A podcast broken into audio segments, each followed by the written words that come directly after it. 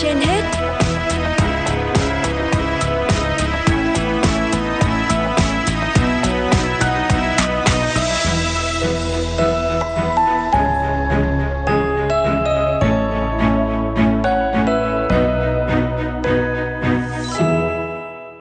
Thu Minh và Quang Minh xin kính chào quý vị thính giả. Quý vị đang nghe chương trình Sức khỏe trên hết của Đài Phát thanh và Truyền hình Hà Nội. Xin mời quý vị và các bạn chúng ta cùng lắng nghe phóng sự của chúng tôi với chủ đề Gửi trao những bộ tóc yêu thương. Một ngày tháng 8, chị Nguyễn Trà My ghé qua một salon tóc ở Long Biên, Hà Nội. Khác với những lần trước, lần này mục đích chính của chị My không phải là làm đẹp, chỉ muốn cắt ngắn mái tóc của mình để tặng cho bệnh nhân ung thư. Để nuôi được một cái bộ tóc dài không hề đơn giản một chút nào ạ. Mất từ 1 đến 2 năm mình phải cắt đi thì phải nói là hết rất là tiếc luôn. Nhưng sống là phải biết cho đi. Hiến tóc cũng là một trong những cách để cho đi. Những cú sốc về vẻ ngoài khác biệt, mất đi mái tóc do hóa trị khiến những bệnh nhân ung thư cảm thấy mặc cảm, tự ti. Những mái tóc được trao đi như tiếp thêm cho họ sức mạnh, niềm tin rằng dù ở bất cứ đâu, bất cứ hoàn cảnh nào, họ cũng có quyền được xinh đẹp và yêu thương bản thân, yêu thương cuộc đời. Tình cờ biết đến chương trình Thư viện Tóc, Mới đây, Nguyễn Thị Thu Hiền, nhân viên ngân hàng ở Hàng Vôi, Hoàn Kiếm, Hà Nội, cũng quyết định hiến tóc gửi tặng bệnh nhân ung thư nhằm xoa dịu bớt nỗi đau khi phải chiến đấu với bệnh tật của họ. Để hiến tặng cho các bạn bị ung thư, em không sử dụng hóa chất vào tóc. Thậm chí cắt tóc thì em rất là hạn chế bởi vì em muốn tóc mình dài nhanh nhất có thể để hiến tặng cho các bạn. Việc mang trong mình căn bệnh ung thư không chỉ làm người bệnh phải chịu đựng đau đớn về mặt thể trạng mà còn là những mất mát to lớn về mặt tinh thần. Từng chứng kiến người thân mắc bệnh ung thư giai đoạn cuối phải xạ trị dụng hết tóc, nên Huỳnh Thị Kim Ngân hiểu một bộ tóc giả cần thiết như thế nào với người bệnh. Ngân hiểu rằng tóc ngắn sẽ lại dài ra, còn với những bệnh nhân ung thư thì không. Họ không những mất đi mái tóc mà còn mất đi quyền được sống như bao người. Thế nên Ngân quyết tâm cắt đi mái tóc đẹp nuôi dài tự nhiên. Cách đây hơn 10 năm thì dì của mình cũng bắt đầu điều trị ung thư. Mình cũng chứng kiến những lần hóa trị, xạ trị rất là đau đớn. Bắt đầu tóc của dì mình thì nó bắt đầu rụng dần. Mẹ dì mình lúc đó gần như là tuyệt vọng với mọi thứ. Nên mình chỉ muốn làm một cái gì đó rất nhỏ trong khả năng của mình.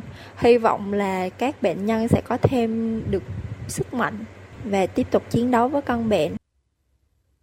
Các bộ tóc thật sẽ được gia công bằng tay với các ưu điểm vừa tự nhiên, thoáng mát, dễ tạo kiểu và có thể gội sạch. Mạng lưới ung thư vú Việt Nam giúp bệnh nhân ung thư mượn tóc giả miễn phí trong suốt thời gian chữa trị. Chương trình Thư viện Tóc hiện đã lan tỏa khắp 63 tỉnh thành của cả nước.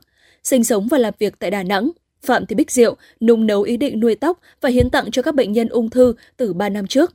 Mặc dù cắt đi mái tóc dài óng ả, nhưng Diệu cảm thấy hạnh phúc khi được trao đi món quà ý nghĩa.